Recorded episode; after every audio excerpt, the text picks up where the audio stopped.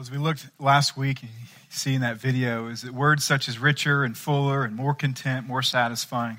These are words that really describe what we hope to be uh, our future, uh, more than what we currently know. John chapter 20, verses um, 30 and 31, uh, what we looked at last week, is sort of John's purpose statement for writing his entire book that we know of as John in the Bible. In fact, if you have one with you, uh, I would ask you to turn to John chapter 1. Uh, if you don't have one with you, there uh, should be one in the seat in front of you. And if not, uh, or and if you don't have one at home, we would love for you to take that home as a gift. But in John chapter 20, he actually says, he goes, Look, I. I've had the opportunity uh, to live with Jesus literally for three years.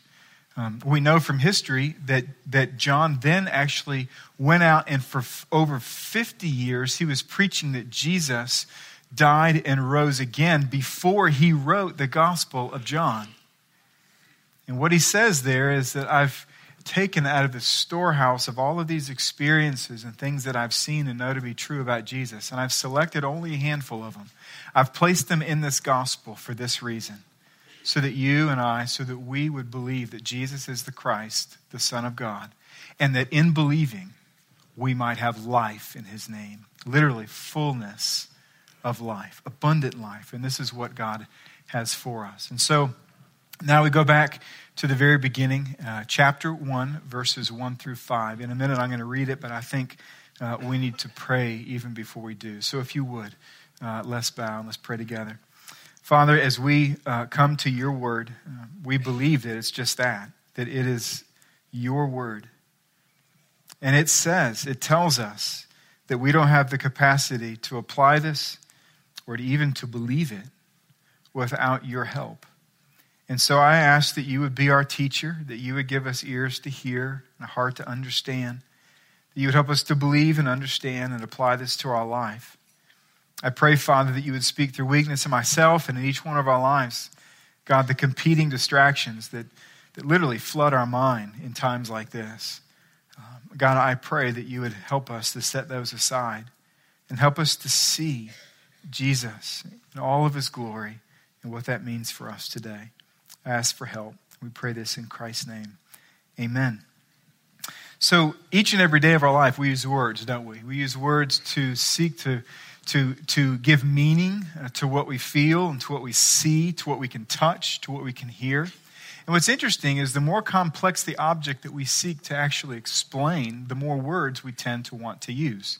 So, for example, if I told you, I want to ask you right now to go ahead and actually describe my blue sweater, right? Each one of us could come up with some things. Like, and if you majored in textiles, you might be able to talk about the history of fabrics and, and, and things like that. But for most of us, we would run out of words pretty quickly, right? Because a sweater simply is not that complex. We talk about color, we talk about fabric, and we talk about the size and maybe the warmth and things like this. But the fact is, is we would run out pretty quickly because it's a simple object.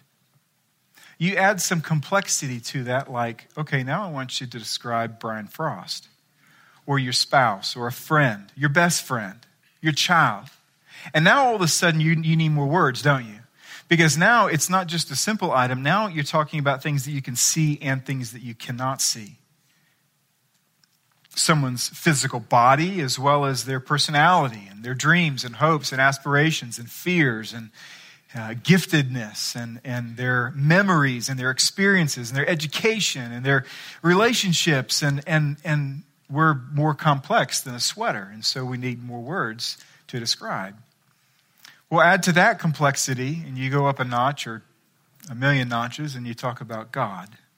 If I told you I want you to now to describe God for me, right? What happens is when people try to describe God, it usually takes a lot of words, which is why sermons go really long and why people write really long books about God. The reason is because we know something to be true about God. We say, you know what? We know God is loving. God is love. I have a book, literally, it's about 1,100 pages, and the title is The Love of God. And when you open up this incredible volume, which I've never made my way through, though I do believe in the love of God, he, he starts at the very beginning and he's almost apologetic. Now, I'm going to do my best here to really try, but, you know, it's going to be hard. And then he gets to the end and he says, well, I tried, you know. But the fact is, is that even 1100 page cannot describe in depth the true love of God because it's inexhaustible. There's something about words that when used to describe God, they, they tend to strain under the weight um, of which they're, they, they, they, like all the weight that we ask them to carry. And this is the amazing thing about the book of John. John has lived with Jesus for three years, preached about Jesus for at least 50. So he has a lot that he can say about Jesus. And what's interesting is that before he gets to a wedding, before he gets to a well, and before he talks about some things that happen on a mountain and at a cross and a tomb, John feels compelled to make sure that we know something about the person of who Jesus is and not just what he did. And so I find it absolutely remarkable that instead of a volume, the Apostle John chose 59 Greek words to tell us what he believed is the most important thing about who Jesus is. Now, I love this. One, because I love simplicity. But what I also love about this is, is that it doesn't matter how smart you are, or how young you are, you can know something true about God. You see, even that which you may not know fully, you can still know truly. And so, this is what John says of Jesus Christ in 59 Greek words. He says, In the beginning was the Word. And the Word was with God, and the Word was God. He was in the beginning with God. All things were made through him, and without him was not anything made that was made. In him was life, and the life was the light of men. The light shines in the darkness, and the darkness has not overcome it. Now, you know, if you were here last week, is that as we work our way through John, is that I'm encouraging, we're encouraging us as a body to collectively memorize just a few verses. Right? And so each month there will be one memory passage, right? And it's important to do this because God's word says, Look, I've hidden your word in my heart that I might not sin against you. There's something powerful when the word of God lives within our heart that we can draw from it in time of need. And so the verses for January are John chapter 1, verses 1 through 3. Now, since this is the first week, and I don't want to overwhelm you, we may do this all the time because there'll probably be guests here each week, is uh, I want to ask us to practice, okay? And so um, I've been gracious to all of us, and we have it on the screen here for, for us, okay? So there it is. And so if you would, let's say this all together John chapter 1, verses 1 through 3. In the beginning was the Word, and the Word was with God, and the Word was God. He was with me. All things were made through him, and without him, anything meaning. That sounds so cool. That sounds amazing.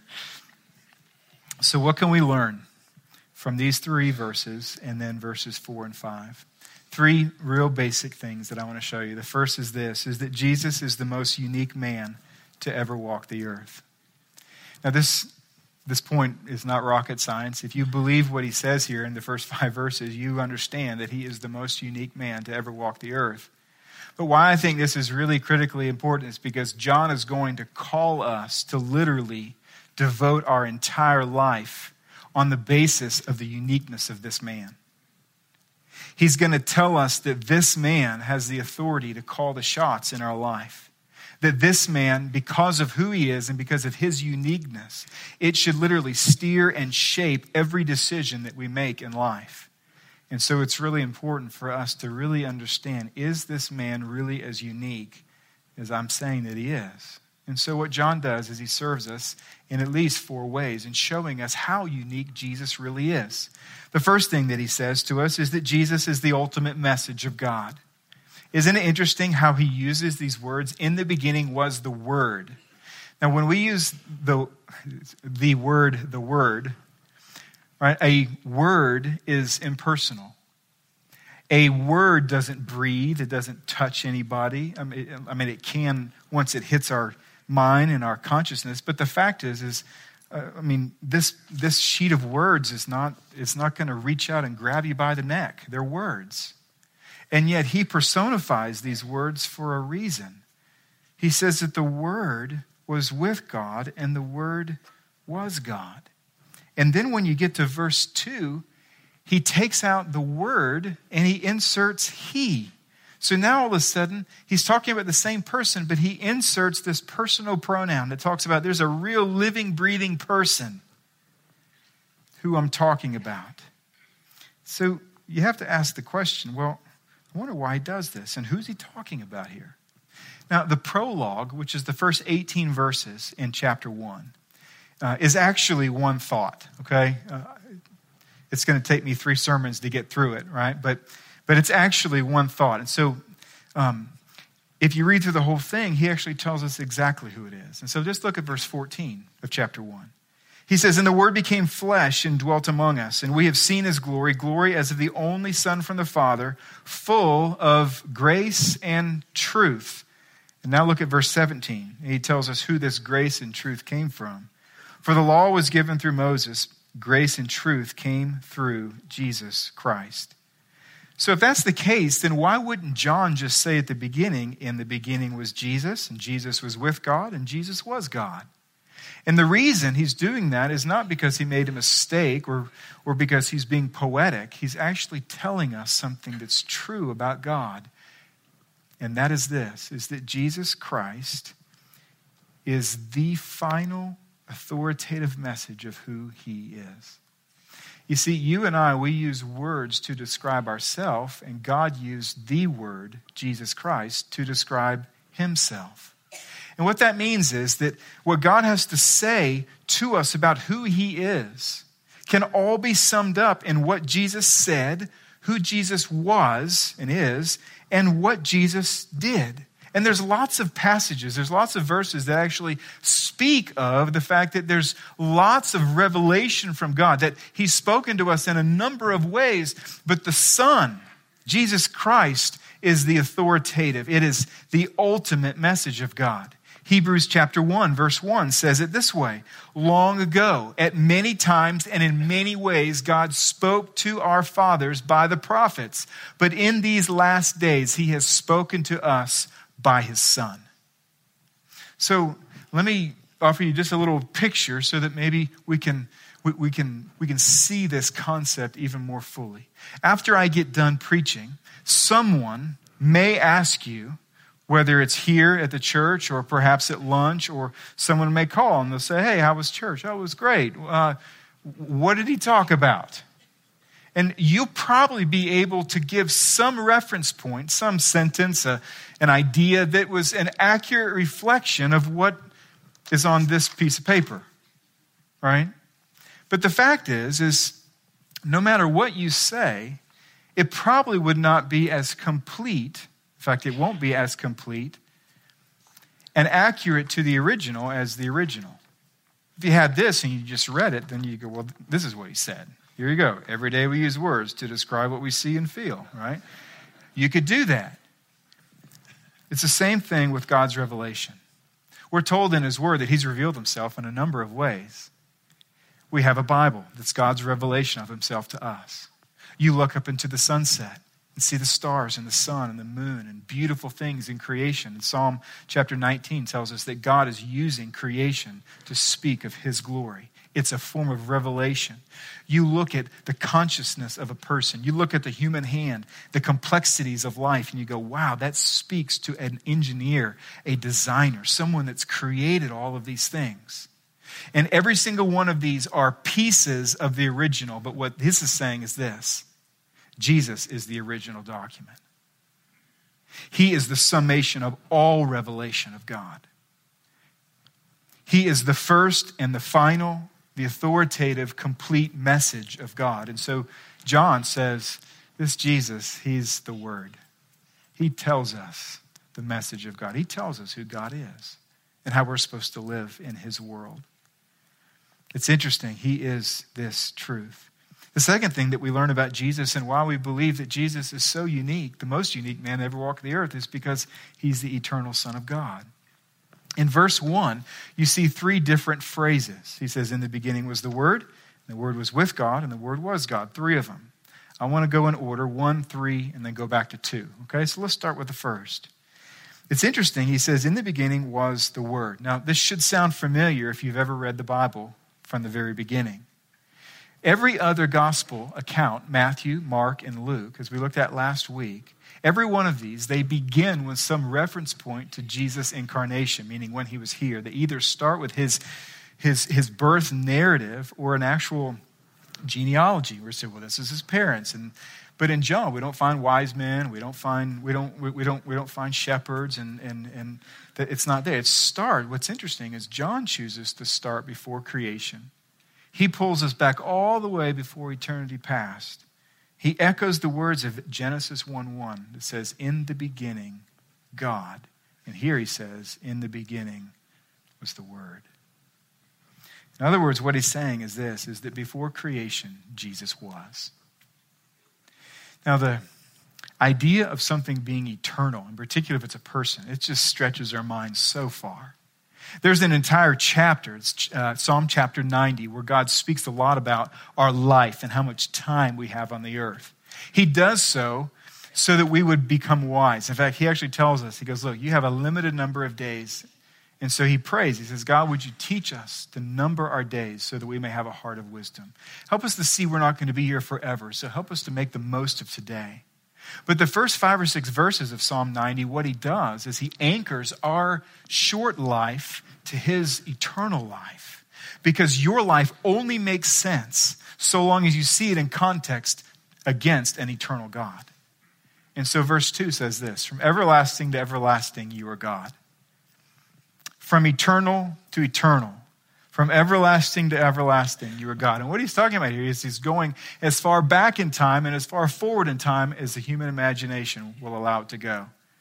And what the psalm is saying, and what John is saying is this, is that were we to sit here and we to contemplate and think and imagine as far forward as we can in time and as far back as we can in time until our imagination would collapse with exhaustion, Jesus would be unapproached by any of our thoughts.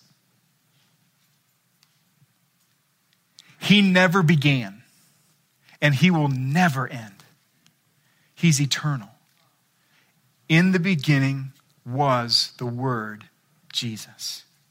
Well, the second thing, or actually this is the third, right, is, and the Word was God.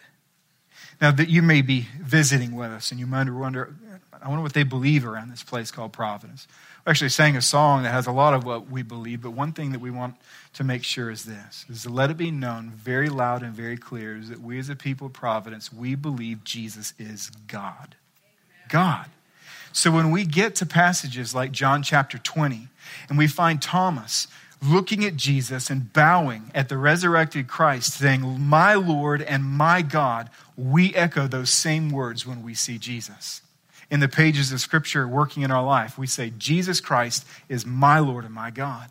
When we get to John chapter 10 and we see the Pharisees and these Jewish leaders, and they're accusing Jesus of blasphemy because he's claiming to be God, we stand up as a body here at Providence we say, That's not blasphemy because he is God. He's God. Now, the second phrase is so important to John that he actually states it twice. He's, he says it in the second phrase, and he says, and the Word was with God. And then it's so important to him that he wants to personify it and give it his own verse. And so that's verse 2. He says, He was in the beginning with God. With God. Now, this is an amazing thing because Jesus is not only God, he has a relationship with God. And this boggles our mind. We go, well, that doesn't, that doesn't fit. There's a, there's a word in theology that we use. It's called the doctrine of the Trinity. You don't find that word Trinity in the scriptures, but you see places like this and countless other places where you find God referring to himself as one God with three persons. Where he says there's God the Father, there's God the Son, and there's God the Holy Spirit. Each having distinct personal attributes, and yet no division in being or person or essence.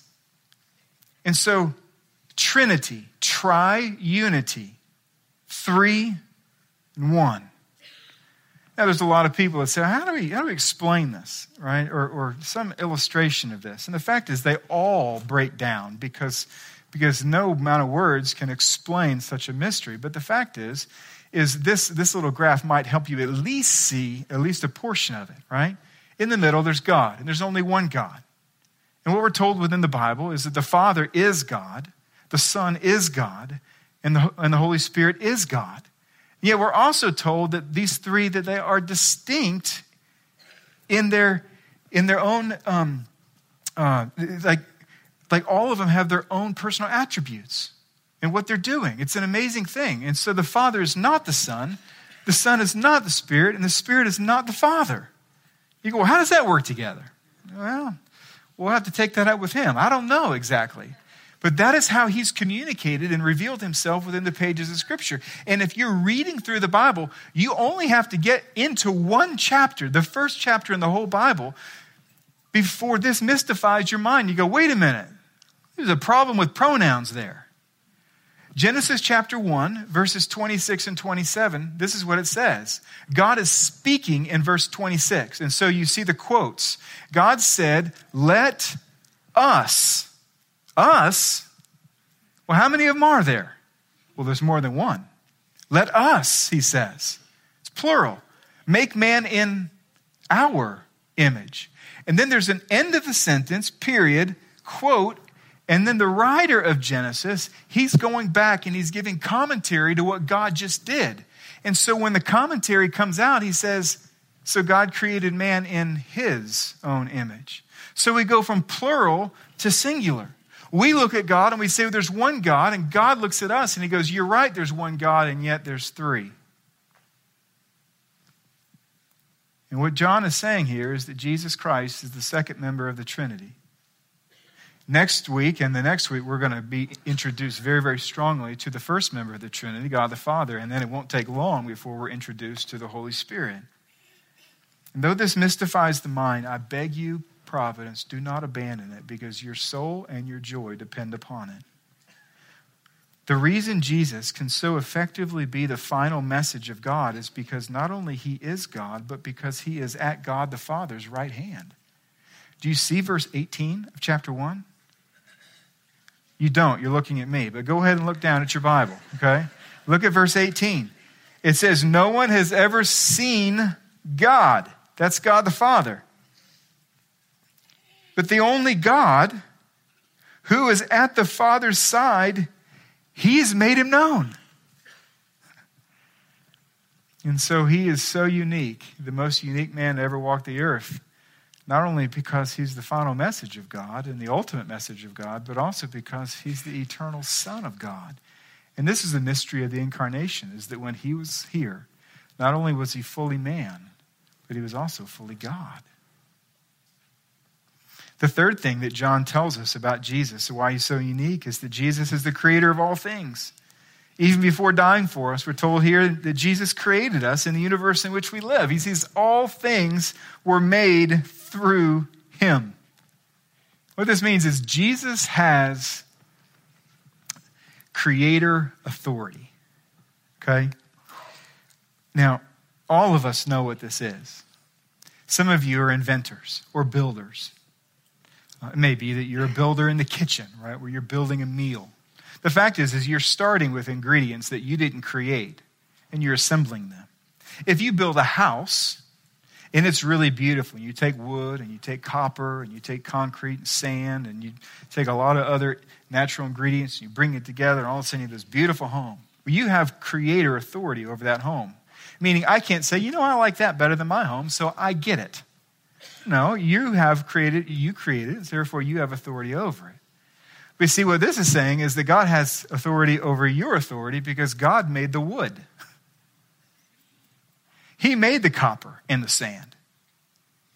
You only took what he already made and pushed it together and said, hey, this will work. So when John says this, what he's saying is this is he has authority over everything you can feel and touch and see. So, why does he go further and, and, and add a second clause in verse 3 after the words, all things were made through him. I mean, that's kind of comprehensive, isn't it? All things are made through him. You think, well, okay, that kind of touches on it. We, we, we get it. And all of a sudden, he adds this next phrase, which, to be totally honest with you, I always stumble over because it's just not how I talk. It, it, it's, it, like, it just doesn't ring in my head the way that some sentences do. And he says, And without him was not anything made that was made. Now, why, why would he add that?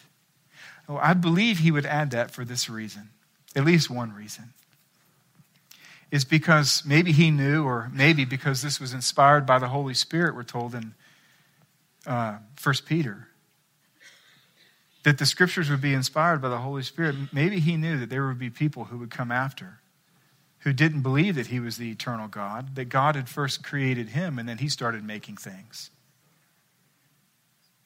There's people that will knock on your door even today, and they believe that Jesus is not eternal, he is not God, though he did make what you know in the universe, God first made him. And so, what John does by saying these words, without him was not anything made that was made, what he's saying is that anything that fits into the category of being made was made by him. So, he couldn't make himself. He's eternal, he's creator. He's the ultimate message of God. And the last thing you see in verse 4, he says that Jesus is the source of life. Now, this is a beautiful thing to me. In verse 4, he says, In him was life. Sometimes we think that life began at creation, but that's simply not true. There was life before creation because Jesus was before creation and he was life. You see, some of you may not believe in God. For the atheist, how they come up with the existence of the world and the existence of your very life really is a creative thing. It's an amazing uh, idea. Um, it's wrong, but it's, it's at least amazing. Um, what they believe is that everything began with this idea, this primordial soup of random, impersonal, lifeless matter and energy. Now, matter. What's matter? Matter is a scientific term that we use to describe anything with substance. And so this has matter. The stage has matter. The rocks are, have matter, right? So cells, skin, clothing, all of this is matter. And so what, what, what, what they believe is okay, long, long, long, long time ago, actually billions of years ago, there was this random, impersonal energy and matter that just existed. And then all of a sudden, over billions of years, with no creator, no intelligence, no purpose, or no plan, this pool of random matter and energy evolved into complex, interdependent living organisms and this amazingly mysterious thing called human personhood. To where not only would, would these would these this matter and energy form things, but it would form a thing that could pray and think and talk that could dream, that could remember, that could hope, that could fear, that could love. And this is the atheist explanation for your life random matter giving rise to life. And John says, no, that's not how it went down. John says random matter and energy didn't give rise to life. He's saying that life gave rise to matter. That Jesus, the eternal living Son of God, intelligently and purposefully created us and imparted life to us that originated with Him. Now, if this is true, if Jesus is the ultimate message of God, the eternal Son of God, the creator of the universe, and the source of all life, then he has the authority to inform your decisions this afternoon. And that gets us to the second point. because so many of us, this Jesus is not informing our decisions. The second point that I want to show you here is this is that we are fully alive only when Jesus is ruling in our heart. That you and I can only know the fullness of life that's available to us so long as we are yielded to Christ and enjoying the fullness that only He can bring. He says, In Him was life, and the life was the light of men. What he's saying here is this is in light of the fact that Jesus is the most unique man who ever walked the earth, nothing should be so obvious as living in full consciousness of his authority and his nearness over our life. Nothing should be so obvious to us as we walk outside and we see a sunset or we see a sunrise or we're drinking orange juice or we're eating pizza is that there was a designer. There was the source of life that was behind all that we know. That everything you see with your eyes, everything you can experience, the very fact that you're still breathing, it's all evidence that there is a creator who loves you. And yet, isn't it amazing how many moments of our life we are absolutely unresponsive to this God. If, if this first point is true, isn't it remarkable how many moments of our life we are not conscious of His nearness and His authority over our life? In moments of temptation, His promises and His his presence, they, they evaporate like fog on a hot day where we don't even acknowledge that He's near. And He says, I will never leave you or forsake you. You see, what has happened is sin. Sin comes into our heart as we make choices that are contrary to God's word. And what this does is it brings about a spiritual darkness and death. And this darkness and death, it literally floods over our own heart so that we become unresponsive and unimpressed with God. And so we see the sunset. And if we're distant from God and this darkness and death is, is permeating us spiritually, we can look at a sunset and the finality of our evaluation of what we see is wow, it's colorful. But that sunset is meant to put you on your knees, to say, there's a God who did that. When you eat a meal and it has taste from food that's come out of dirt, life, and it tastes good, you shouldn't go, Whew, I'm full. You should rejoice and worship Him. Everything that we know in life, if Jesus is the authority, if He's the Son of God, if He's the creator and the source of all life, then everything should be pointing our attention to Him. And but when we become unimpressed and unresponsive to God, what that means is we reject His authority, and so we assume our authority. And that causes chaos. In Titus chapter 3, verse 3 tells us about the chaos that existed in our own lives before we came to faith in Christ. Titus 3 3 says, We ourselves once were foolish and disobedient. We were led astray and slaves to various passions and pleasures, passing our days in malice and envy, hated by others and hating one another. This was this was some of our, this was all of our lives. There was a part in every one of our past that this verse, at least one of the words, describes. And you see, if, if you say, but wait a minute, I've never trusted Christ, but I'm living. You kept saying I'm dying. No, look, what I'm saying is this, is even in this state, we're alive, but we're not fully alive. Someone who's yet to trust Christ God looks and says, Listen, you're spiritually dark, yet you are physically living. You're breathing. You're talking. You can argue with me. You're, you're alive, but you're not fully alive. Not like God intended for you to be. And so, what God did is what we couldn't.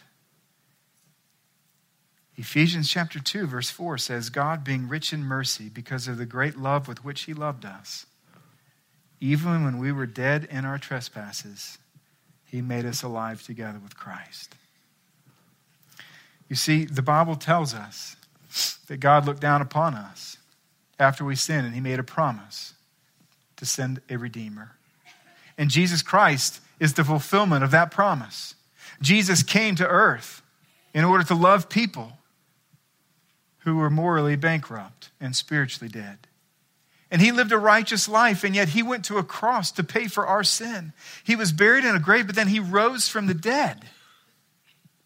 And when he rose from the dead, he extended to us an invitation. That is, that if we would believe in him and his accomplishments on our behalf, that we would be forgiven of our sin, we'd be given his righteousness.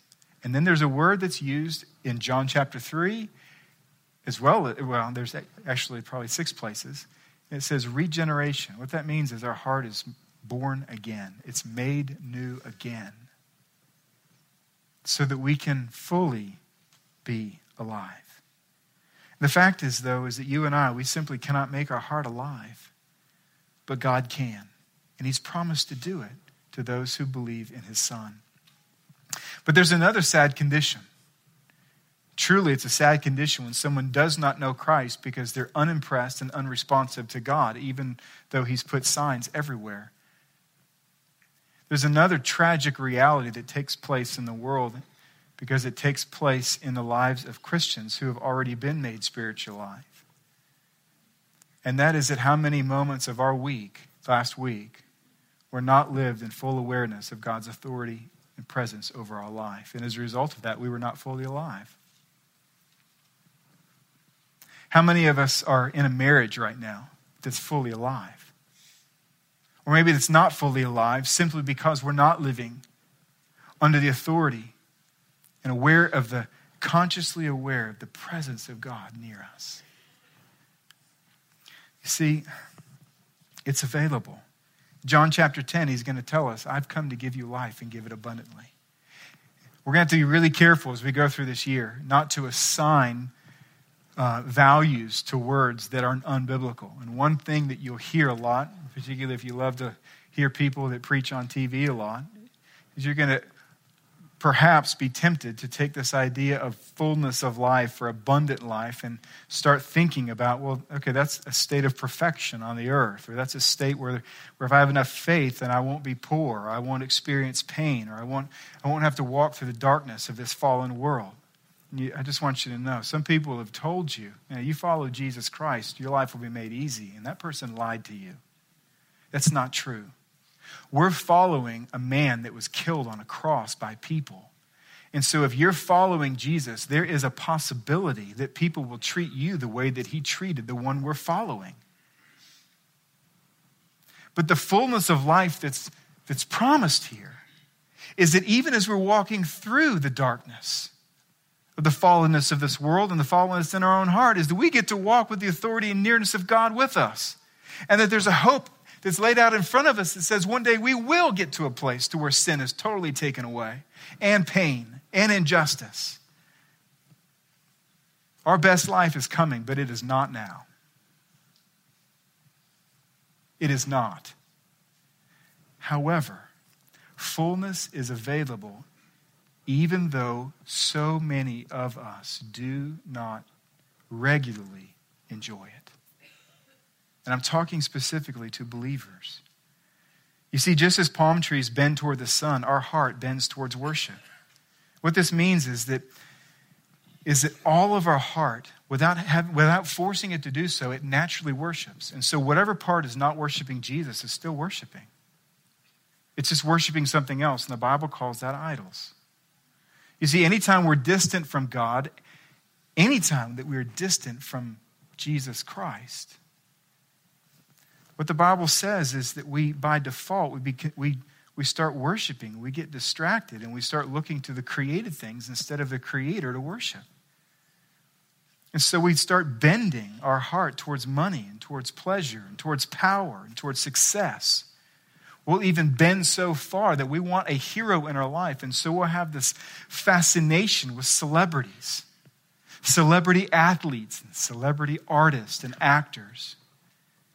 And if there is such a thing, celebrity pastors, it's a remarkable thing how far our fallenness takes us and how far our, our, our idolatry will actually go. That we would literally look at pastors and treat them like a celebrity. You say, well, why is that? Because Second Corinthians tells us that God looks into the pile of people that's called the church. And he takes the lowliest of all of them and he says, We'll make you the pastor so that everyone's convinced it has nothing to do with you. It's all about me. He says that. He takes the lowly things. And so for us to assign celebrity to any single person and then wonder how they dance and, and what they eat and what they're wearing and, and, and, and it's, it's called idolatry. Our heart is so hungry to worship and we're so far from the Creator. And this happens to unbelievers and believers alike. And this is why, look, we can enjoy all these gifts. I, I, I hope that you enjoy and give thanks for your pastors, right? I do. But your pastors and your money and your people and your pleasures and everything else, they're all ill equipped to satisfy your soul. Another way to say it is Jesus alone has the authority and power to carry your hope. He's the only one that has the back strong enough to carry your hope. So, questions for you. If Jesus is the point of life, has it been the point of your week? Did his authority and presence factor into your week, into your marriage, into your friendships, into your honesty, into your parenting, into the way that you sang to him this morning? You see, confronted with this in my own life, I desired growth, and so I just started to practice a little simple exercise this week that, that was helpful, to be honest with you. It was very imperfect because I kept messing up, right? But, but multiple times this week, multiple days this week, multiple times in every day, whether it was a meeting or was doing this or this or this, is I would start, I'd say, okay, God, believing that you have authority over all things and consciously aware that you're near me, how should I respond right now? And what I can tell you is this is that even in my imperfection in doing it, is that I believe all my heart that those who live conscious of Jesus' presence and authority are those that will live with the least amount of regret and the most amount of purpose. If this is true, that he is the most unique man, then your life can only be fully alive so long as he is on the throne of your heart. And that gets us to the last thing as we close down is that those who are made alive in Christ can confidently share this life with others. See, this is an amazing thing when you get to verse 5. He says, The light shines in the darkness, and the darkness is not overcome it. What he's saying here is this is that where Jesus shines, darkness flees. And this is the only hope that we have for our entire mission to Providence. God's called us into existence to glorify Him. And the mission He's set before us is to introduce all peoples in the world to Jesus Christ and growing them up to love and worship him. And we've sat down and we've said, now, how do we help people through this process? So we've come up with four basic words connect, grow, serve, and go. We want to help people to connect with Christ and to each other. We want to help people to grow in truth and love. We want to help people to serve, serve the church and our community. And then we want to teach people and to help people to go to go into the city with the gospel and to go to the nations with the gospel. There's a team right now coming back from Uganda. There's a family who left yesterday and they went to a closed country with the gospel where people, where, where, there's some people there who certainly trust Christ, but the reality is it's a closed country. There's many people, there's tremendous darkness there. So, what gives us hope to be sending people like this? What gives us hope to say, you know what? There's a neighborhood in our own community that is so dark. Why would we go there? It's because we believe the darkness will not overcome Jesus Christ. That he has the authority over heaven and earth, and therefore we can go into places that are really, really dark because where Jesus shines, darkness must flee. This is good news, isn't it? Listen, it's available for you. Jesus is promising you a better tomorrow by yielding to him today than what you knew yesterday. And that's whether you know him as Savior and Lord or whether you trust him as your Savior and Lord today. So let's pray together. Father in heaven, we thank you for your kindness and for your grace, Lord, as we um, as we think about our life. As I think about my life this last week, Lord, there were definitely moments to where I was not conscious of your presence or authority over my life. And yet I believe this is true. We as the church family believe you are the Son of God, the message. God, you are the creator and you're the source of life. And so this week we pray that you would help us to live in conscious awareness that everything is pointing to you. So, Lord, it's a tremendous privilege that we have to worship you. And even now, God, I pray that you would help us to be consciously aware of you when we're singing, that you would help us to be consciously aware of your generosity and your provision, your promises to us as we give and take this offering. And God, I pray that as we leave this place, that you would help us to be consciously aware of your authority and presence as we interact with our family or our friends or waiters or waitresses, friends, co-workers this next week. We thank you for your kindness, and we pray this in Jesus' name. Amen.